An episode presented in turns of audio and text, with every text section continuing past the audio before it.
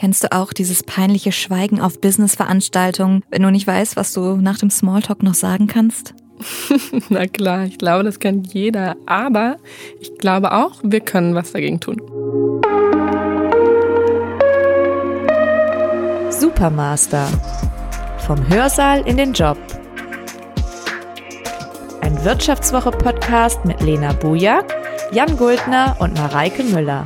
Es ist wieder soweit. Ich begrüße euch recht herzlich zu einer neuen Folge unseres Supermaster-Podcasts.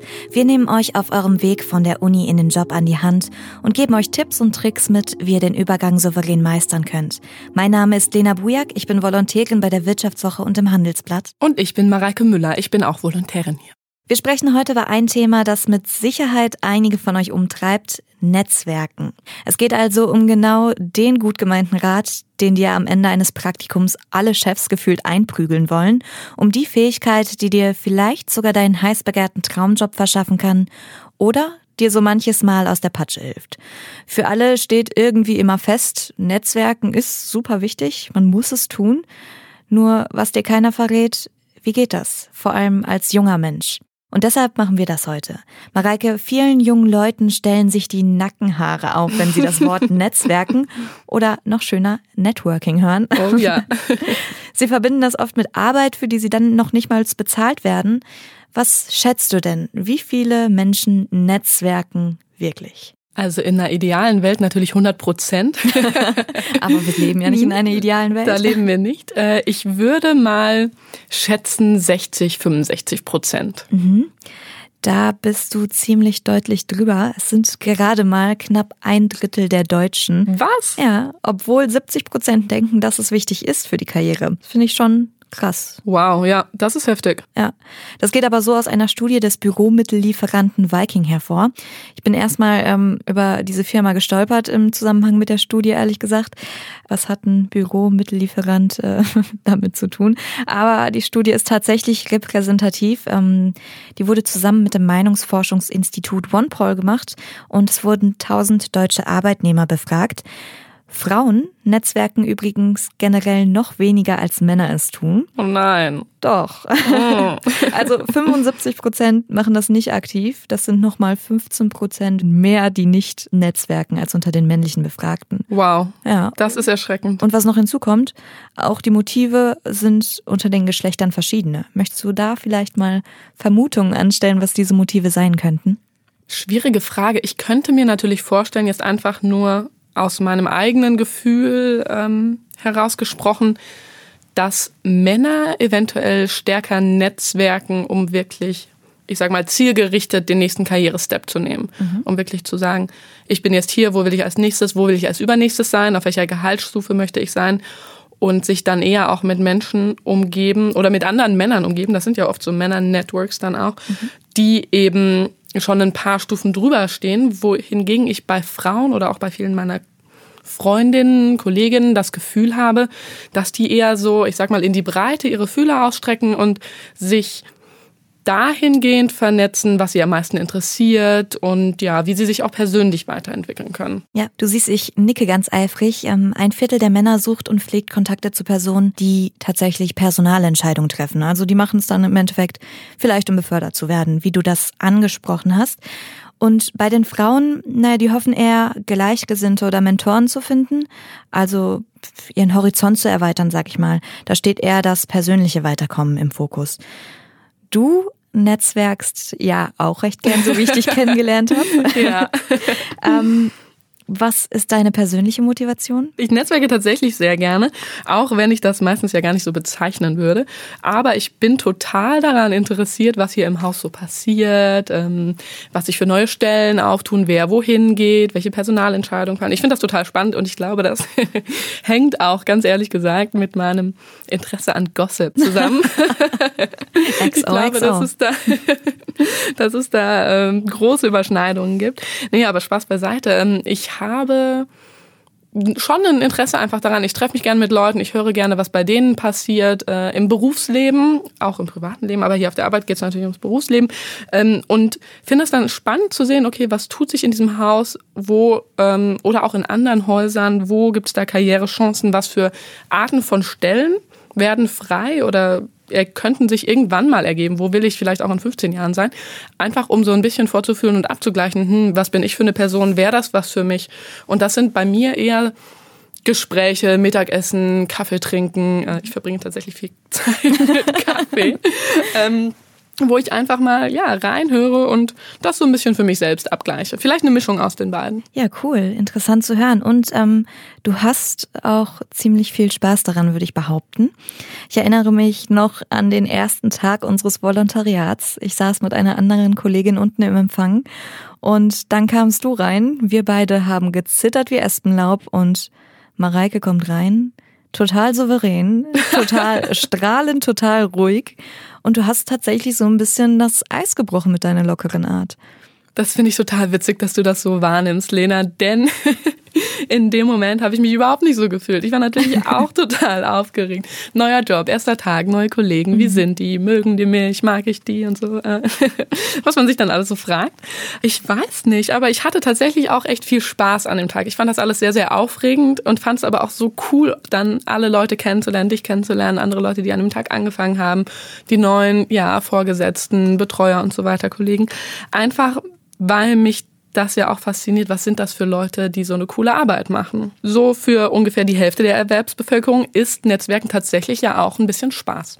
Ich höre schon raus, äh, du hast dir ein paar Zahlen angeguckt, ja? Erwischt. Das Karriereportal LinkedIn hat nämlich erst im Dezember zusammen mit YouGov eine Studie zu dem Thema veröffentlicht. Ähm, ich bin ja selbst sehr gerne auch auf LinkedIn unterwegs. Ähm, und YouGov, wenn ihr das nicht kennt, das ist so eine Umfrageplattform. Da kann sich jeder anmelden und teilnehmen an Umfragen, die eben in die eigene Bevölkerungsgruppe passen. Das und ist ein total, bisschen Geld verdienen. Ein bisschen Geld verdienen. Und das ist total spannend, weil man auch immer auf neue Themen, die gerade in Auftrag gegeben werden, aufmerksam gemacht wird. Das finde ich total cool, daran mitzumachen. Und ich konnte mir das natürlich jetzt nicht nehmen lassen, da mich ein bisschen vorzubereiten. Und aus dieser Studie geht aber leider auch hervor, dass es der anderen Hälfte in dem Kontext eher unangenehm ist, auf Menschen zuzugehen. Da zähle ich dann wohl zu. Aber auch diese Leute halten das für wichtig. Ist das bei dir auch so, Lena? Das kann man tatsächlich, glaube ich, nicht bestreiten, dass Netzwerken eine ziemlich wichtige Sache ist, gerade im Berufsleben. Das wird ja auch immer gerne mit dem schönen Begriff Vitamin B gleichgesetzt oder beschrieben. Also B für Beziehung und äh, Vitamin, weil es halt einem einfach gut tut auf beruflicher oder persönlicher Ebene. Haben dich deine Beziehungen denn schon einmal weitergebracht? Oder hast du vielleicht sogar einen Rückschlag erlebt, was das angeht? Da muss ich mal kurz überlegen. Tatsächlich, mein erster Job nach der Uni, nach dem Master, war ja bei den Vereinten Nationen und diesen Job habe ich tatsächlich durchs Netzwerken bekommen. Ich habe damals, als ich gerade angefangen habe, meine Abschlussarbeit zu schreiben, einfach ein bisschen rumgesurft im Internet. Ich wusste, in welche Stadt ich will und ich wusste, in welcher Branche oder in welchem Bereich ich gerne arbeiten möchte und habe mich dann einfach umgeschaut, was sind da für Leute, die in dem Bereich arbeiten, bin im Internet auf meine spätere Chefin gestoßen und fand ihr Profil total spannend. Ich dachte, wow, für diese Powerfrau will ich unbedingt arbeiten, die finde ich richtig toll. Ähm, daraufhin habe ich sie und offen gesagt auch noch dreißig andere Leute angeschrieben, ähm, aber bei ihr war da schon ein bisschen mehr Herzblut dabei und habe gefragt, hey, ich finde dein Profil total spannend, ich gehe gerade in die gleiche Richtung, bin aber noch viel jünger, aber mich fasziniert deine Arbeit. Hättest du Lust, mich mal auf einen Kaffee zu treffen und mir davon zu erzählen? Und by the way, ähm, ich bin auch bald mit dem Studium fertig, vielleicht ergibt sich ja was. Und so, ja, hatte ich dann drei Wochen später meinen Job dort in der Tasche. Mutig, mutig, cool. Ich habe tatsächlich auch schon beide Seiten erfahren können und müssen. Also tatsächlich habe ich über Beziehungen damals meinen Weg hier in den Verlag gefunden. Das ging dann über Empfehlungen, weil jemand von den Mitarbeitern hier meine Arbeit kannte und gut fand wohl und das dann so weitergegeben hat. Auf der anderen Seite, und das schmerzt mich so ein bisschen bis heute, habe ich in der zehnten Klasse einmal auf bittere Art und Weise erfahren müssen, dass meine Beziehungen wohl noch nicht ganz so ausgereift waren. Oh nein, was ist da passiert? Also es war ja so die Zeit in der zehnten Klasse, wo alle irgendwie in die U S A wollten, an die Highschool, und so war das auch bei mir. Ich habe mich dann für ein politisches Stipendium beworben. Und es lief alles total super. Die erste Bewerbungsrunde habe ich bestanden, bin dann eingeladen worden. Und da waren wir dann auch schon nur noch vier junge Leute. Der Rest ist im Auswahlverfahren halt schon irgendwie ausgeschieden. Und es lief alles super. Wir, wir haben einen Wissenstest gemacht, ähm, kreativ mussten wir arbeiten und ähm, unsere Motivation natürlich auch erklären. Und ich war mir am Ende des Tages äh, tatsächlich sehr siegessicher, muss ich zugeben. Hab auch super Feedback bekommen. Okay, das klingt alles danach, als müsstest du es bekommen, aber es gibt ein Aber. Es gibt ein Aber. Im Endeffekt hat das Stipendium dann nämlich ein junges Mädchen bekommen, das am Auswahltag einfach nicht mal vor Ort war. Das ist nicht dein Ernst? Das ist mein Ernst, ja. Wie sich herausstellte, war ihr Vater ein für diesen Rahmen recht hoher Politiker. Und ich sagte ja schon, es war ein politisches Stipendium.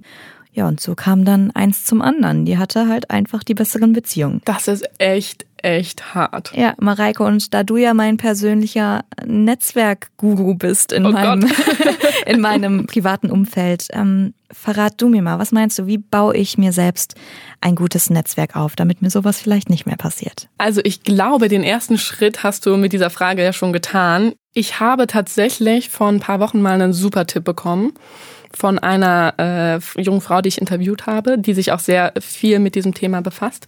Die sagte mir, okay, wir alle gehen ständig zu Karriere-Events, gar nicht unbedingt, weil die sich so nennen, sondern weil das einfach Branchen-Events sind. So, du als Journalistin gehst zu irgendeiner Journalistenkonferenz, andere Leute gehen zur Automobilmesse. Mhm. Ähm, dann bist du automatisch schon in deinem natürlichen Networking-Rahmen deiner Branche. Und da hilft es total, einfach mal aufzustehen, in einer Diskussionsrunde, in einem Fachgespräch, in dem man ja auch sich einigermaßen auskennt oder zu dem man zumindest einen Bezug hat, und eine Frage zu stellen. Denn die allerschwierigsten Schritte beim Netzwerken sind ja die allerersten Gespräche. Ja. Es ist ja nichts mehr awkward, als wenn ich zu dir gehe und sage, ja, hm, hallo, das sind stimmt. Wir öfter hier? Also das ist ja wie ein, schlechtes, und dann wie kommt, ein schlechter Anmachspruch. Dann kommt das berühmte Grillenzirpen. Genau. Und diese Dame meinte eben zu mir, naja, das Wichtigste ist, dass du einmal aufstehst, dann sehen Leute, wer du bist, du stellst eine Frage und dann wirst du einfach angesprochen. Ja, du wirst sichtbar. Genau, du wirst sichtbar und andere Leute haben ja auch Interesse daran, mit dir zu reden. Und wenn du irgend, also nichts ist einfacher als zu sagen bei so einem Event, spannende Frage, die sie da gestellt haben. Mhm, muss stimmt. Ja auch nicht unbedingt stimmen. Ja, und du schmeichelst dem Gegenüber halt direkt auch irgendwie, ne? Genau, und man kommt super ins Gespräch. Und umgekehrt kann man das natürlich genauso machen. Wenn jetzt jemand anderes aufsteht und eine Frage stellt, dann gehst du danach hin und sagst, total interessant, wie kommen Sie zu der Einschätzung oder wo arbeiten Sie denn, dass Sie sich da so auskennen? Schlauer Tipp, auf jeden Fall. Fand ich persönlich super, genau. Ich probiere das jetzt auch ab und an mal aus. Genau. Das ist natürlich ein super Tipp für die reale Welt, sage ich jetzt mal. Ganz analog, ganz oldschool, hätte auch vor fünfzig Jahren wahrscheinlich so funktioniert. In der Vielzahl der Fälle sieht das Netzwerken aber ja ganz anders aus, denn ich glaube, ich weiß nicht, was der Traffic ist oder wie die Zahlen da sind, aber ich glaube, die meisten Menschen netzwerken ja echt auch mittlerweile über Online-Netzwerke wie Xing, LinkedIn und so weiter oder Branchenportale. Und ich glaube, das ist gerade für junge Leute, die am Anfang stehen und sich vielleicht noch so ein bisschen überwinden müssen, face-to-face mit Menschen in Kontakt zu treten, eine super Option. Aber nur weil das angenehmer ist, heißt es halt nicht, dass es weniger durchdacht sein sollte. Nee, klar. Ist ja nicht wie bei Facebook, wo ich nur zum persönlichen Vergnügen angemeldet bin. Genau. Und ich habe mich deshalb auch gefragt, wie man auf solchen Portalen am besten unterwegs ist. Und habe eine Dame zu Rate gezogen, die das eigentlich wissen muss. Sie heißt Julia Christoph und ist Wirtschaftspsychologin und Kommunikationsexpertin bei LinkedIn. Also genau unsere Frau. Und sie hat uns netterweise drei goldene Regeln und Tipps mitgegeben, woraus bei dieser Art des Netzwerkens ankommt. Tipp Nummer eins, du bist nie zu jung, um anzufangen, dein berufliches Netzwerk zu knüpfen. Das geht auch ganz einfach, indem du dich im ersten Schritt einfach mit Leuten verknüpfst, die du aus dem realen Leben kennst und denen du vertraust. Das könnten Kommilitonen sein, das könnten Professoren sein, das könnten irgendwelche Bekannte aus Praktika oder Nebenjobs sein oder auch ähm, Freunde von deinen Eltern, die vielleicht einen interessanten Beruf haben oder in einer Branche arbeiten, die dich interessiert. Klar, du kannst dich auch mit Leuten verknüpfen, die du nicht aus dem realen Leben kennst. In dem Fall würden wir aber auf alle Fälle empfehlen, dass du eine kurze Nachricht hinzufügst, in der du erklärst, warum du dich mit den Personen verknüpfen möchtest. Okay, das habe ich dann intuitiv schon mal richtig gemacht. Das ist ja das Schöne, dass dir direkt irgendwie Kontakte vorgeschlagen werden auf LinkedIn oder Xing beispielsweise von Leuten, die du kennst. Richtig. Und so erweitert sich das Netzwerk Stück für Stück fast wie von selbst. Das passiert ganz natürlich, weil du ja auch dich im echten Leben umgibst mit Menschen, die sich für die gleichen Dinge begeistern.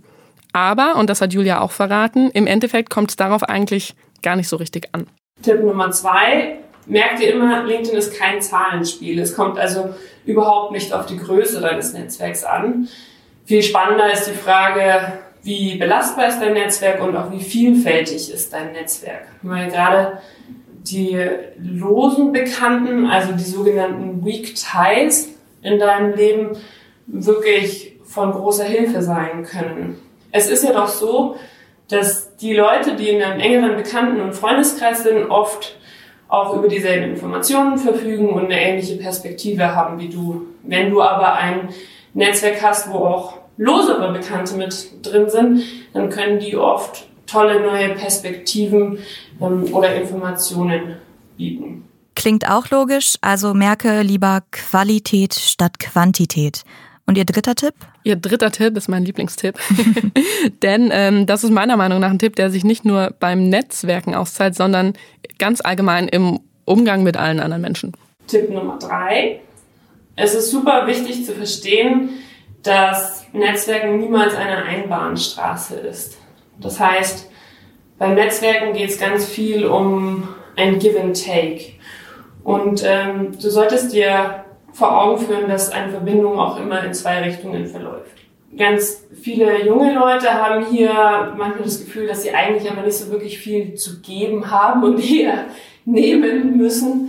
Ähm, ich würde sagen, das ist falsch, weil jeder, der zum Beispiel einen Artikel teilt, den er interessant fand, oder jeder, der sich einfach an einer Diskussion mit seiner Meinung beteiligt, in Form von Kommentaren oder Likes oder so, der gibt ja auch auf eine gewisse Art und Weise. Das ja, kann man auf jeden Fall immer tun.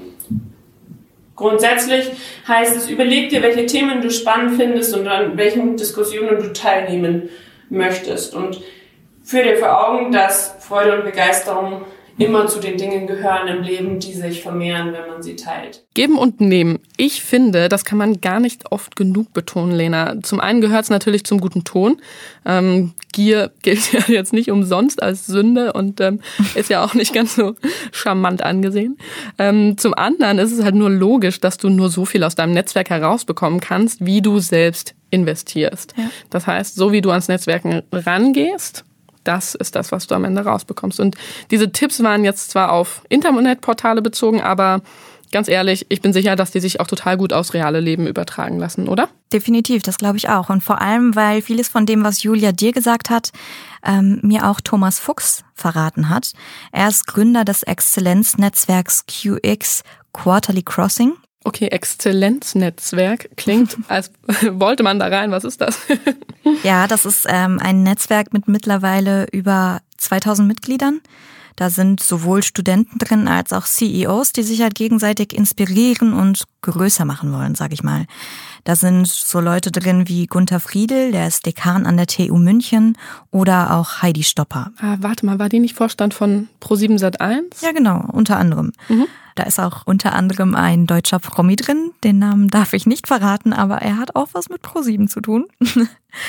Und Thomas hat jedenfalls geraten, auf jeden Fall auch jenseits der Karriereplattformen den Kontakt zu anderen Menschen zu suchen. Denn er sagt, gerade in Zeiten des Internets, also der Digitalisierung, würden diese menschlichen Momente halt immer kostbarer. Und das finde ich ehrlich gesagt ziemlich nachvollziehbar, denn natürlich behältst du eine Person viel eher im Gedächtnis, wenn ihr von Angesicht zu Angesicht eure Gedanken ausgetauscht habt. Und wenn du die Stimme deines Gegenübers zum Beispiel kennst, zumindest bleibt dir diese Person dann mehr im Gedächtnis als jemand, den du vielleicht nur mit einem Profil im Internet verbindest. Thomas hat aber auch betont, dass es ganz stark aufs Geben und Nehmen ankommt. Das klingt erstmal total logisch. Gleichzeitig, wenn ich mich jetzt mal in diese Situation hineindenke, ich bin am Netzwerken mit einer Gruppe von C E Os, Unternehmenschefs, äh, Leuten, die richtig was zu sagen haben, im Zweifelsfall ja auch Jahre älter sind als ich. Was kann ich denen denn bieten? Ja, gerade als jemand, der nichts zu melden hat sozusagen. Genau, ne? Ja. Habe ich mich auch gefragt und ich habe es auch Thomas gefragt. Also in der heutigen Zeit, in der heutigen Zeit jede Menge, ähm, weil gerade die junge Generation äh, weiß ja im Hinblick auf Digitalisierung äh, et cetera, alles was jetzt äh, in den nächsten Jahren akzeleriert kommen wird, wissen wir ja viel besser Bescheid als in Anführungsstrichen die alten Säcke. Und genau aus diesem Grund ist ja in der Wirtschaft seit einiger Zeit geht äh, das Stichwort Reverse Mentoring um. Also es gibt Wirtschaftsführer, die holen sich explizit junge Talente äh, als Berater, um ihnen sozusagen, damit die denen erklären, wie die Zukunft funktioniert. Also es ist auf keinen Fall so, dass nur die Jungen von den Alten lernen können, sondern heutzutage vielfach umgekehrt. Also je nach Thema kann man sich auf Augenhöhe begegnen und äh, es gibt aber auch Themen, da ist dann sozusagen der junge Student der Wissensgeber und äh, andersrum der Erfahrungsgeber dann vielleicht der, der Vorstand. Jetzt geh mal kurz in dich, Mareike. Nun, wo du vom Reverse Mentoring gehört hast, mit welcher deiner Fähigkeiten könntest du einem gestandenen C E O denn helfen? Wow, das ist eine ganz schön schwierige Frage, denn man tendiert ja gerade zum Berufseinstieg öfter eher mal dazu, sich selbst zu unterschätzen und ja. da nicht so selbstbewusst dran zu gehen.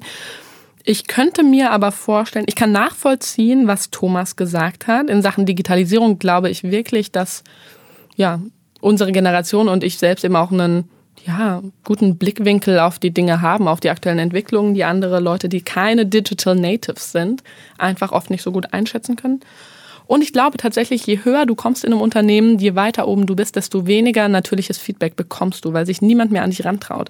Natürlich geht man nicht äh, zum obersten Unternehmenschef hin, wenn man gerade angefangen hat, da zu arbeiten und gibt ehrliches Feedback und sagt, ganz ehrlich, wie du diesen Laden leitest, finde ich so und so. Das heißt, wenn man von außen kommt und vielleicht gar nicht in diesem Unternehmen arbeitet und durch so ein Netzwerk dann mal mit jemandem sprechen kann, könnte man da doch echt mit einem frischen Blickwinkel vielleicht helfen. Ja, also wäre deine Ehrlichkeit und deine andere Sichtweise quasi das, womit du helfen würdest. Womit ich helfen wollen würde, wenn ich mich dann traue. Genau. Na gut, aber siehst du, über sowas hast du ja offenbar vorher auch noch nicht nachgedacht. Genau. Ähm, ich glaube einfach, dass junge Leute schnell dazu neigen, ihr Potenzial zu verkennen und sich aufgrund ihres Alters einfach anderen Leuten unterzuordnen. Ja, das stimmt. Ich habe auch den Eindruck, das wird einem halt von klein auf eingebläut. Das heißt ja nicht irgendwie, hab Respekt vor allen Menschen in deiner Umgebung, sondern hab Respekt vor Älteren. Ja. Und umso besser, dass sich dieses Verständnis zu wandeln scheint. Wir haben jetzt viel darüber geredet, was man beim Netzwerken bedenken muss.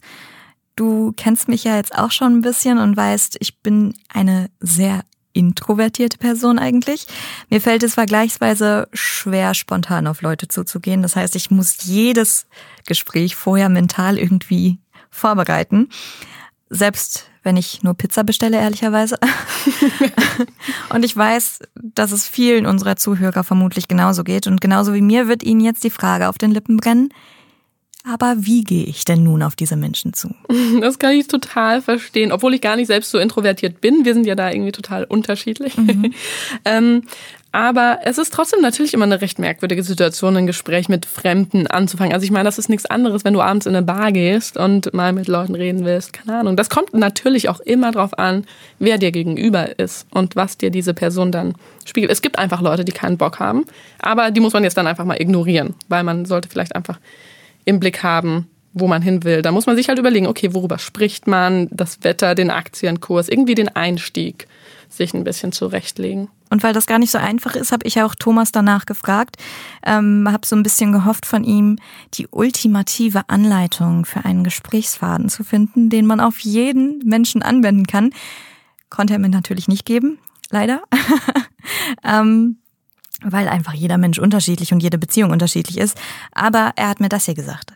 Ja, wie, wie baut man Beziehungen auf, ist da die Frage. Und das ist in Netzwerken nichts anderes. Ganz im Gegenteil sogar. Diese, ich nenne es jetzt mal gerne auch despektierlich äh, zu verstehen, diese Visitenkartenveranstaltungen, diese Namensschildveranstaltungen, von denen es ja en masse gibt, äh, wo du hingehst und äh, jeder hat so sein äh, Schildchen am Revers et cetera und mit seinem Titel drunter.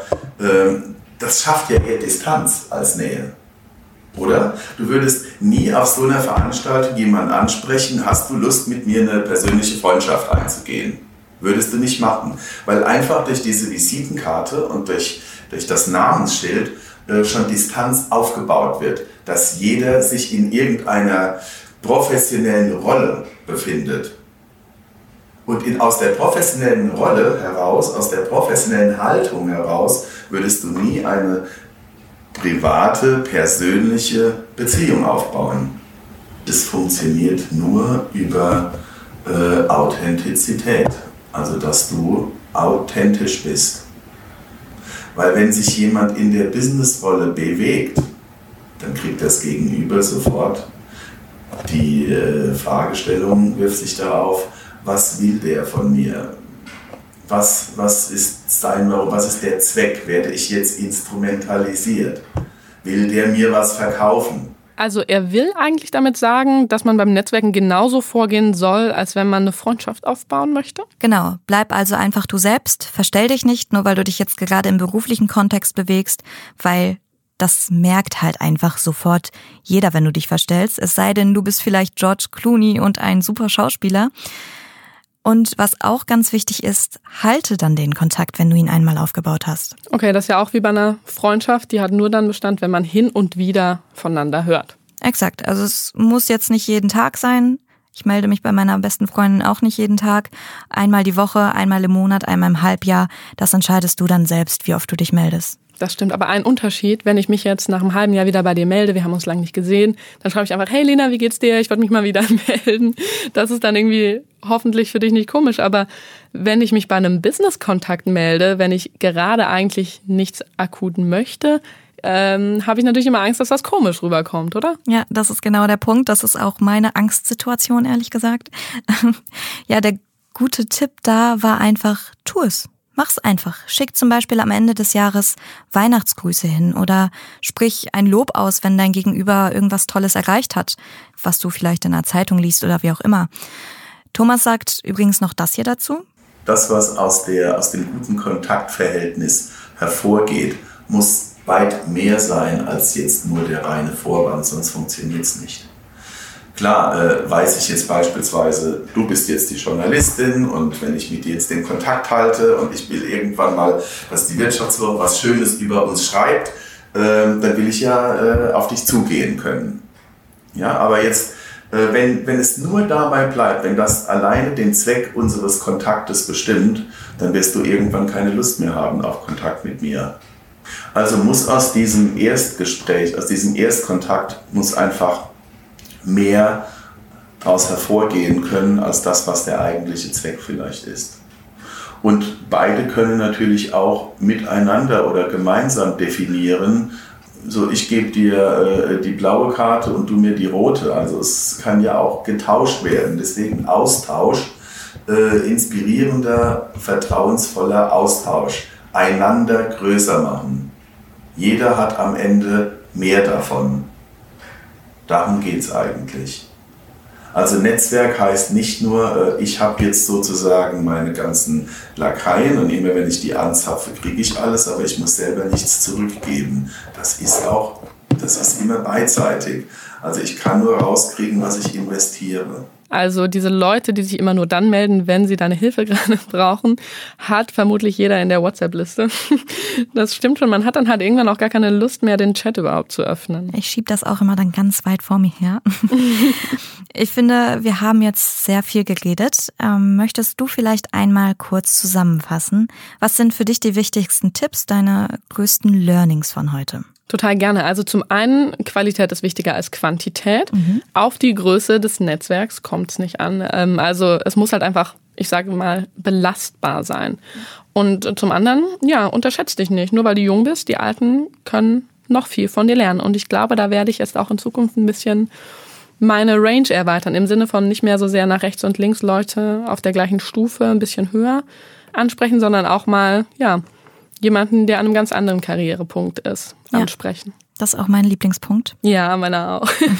Und noch eine Sache, ähm, das ist mir total hängen geblieben. Netzwerken muss immer ein Geben und Nehmen sein und daran, finde ich, sollte man sich auch zwischendurch immer mal wieder erinnern und darf sich auch selbst daran erinnern, dass man nicht der Bittsteller ist, sondern dass, sobald dich jemand einstellt, die Person ja wahnsinnig von dir, viel von dir hat und die Person ja auch ein Interesse daran hat, sich mit dir auszutauschen. Du bekommst halt, was du reinsteckst und genau, ja, das, was ja immer so in der Bravo auch schon stand, bleib du selbst und verstell dich nicht. Eine ganze Menge wertvolles Know-how, wie ich finde. Das dürft ihr, liebe Zuhörer, jetzt erst einmal in Ruhe verdauen. und sehr, sehr gerne auch umsetzen. Denn je mehr Vitamin B ihr tankt, desto besser für euch. Das war es erstmal von uns für diese Woche. Und wie immer gilt, bei Fragen, Kritik oder Anregungen dürft ihr uns sehr, sehr gerne schreiben. Da freuen wir uns wirklich. Das gilt, wie ihr wisst, nicht nur für positives Feedback, sondern auch für Wünsche nach Änderungen oder Verbesserungen. Die Mailadresse findet ihr in der Folgenbeschreibung. Genauso wie den Link zu den beiden Studien, über die wir heute gesprochen haben. Und worüber wir uns natürlich auch immer sehr freuen, wenn ihr unseren Podcast fleißig mit euren Freunden teilt. Und ich finde, das wäre doch passend zur Folge eine gute Übung, um euer LinkedIn-Profil mit Inhalt zu füttern. In diesem Sinne, schön, dass ihr eingeschaltet habt und bis bald. Tschüss.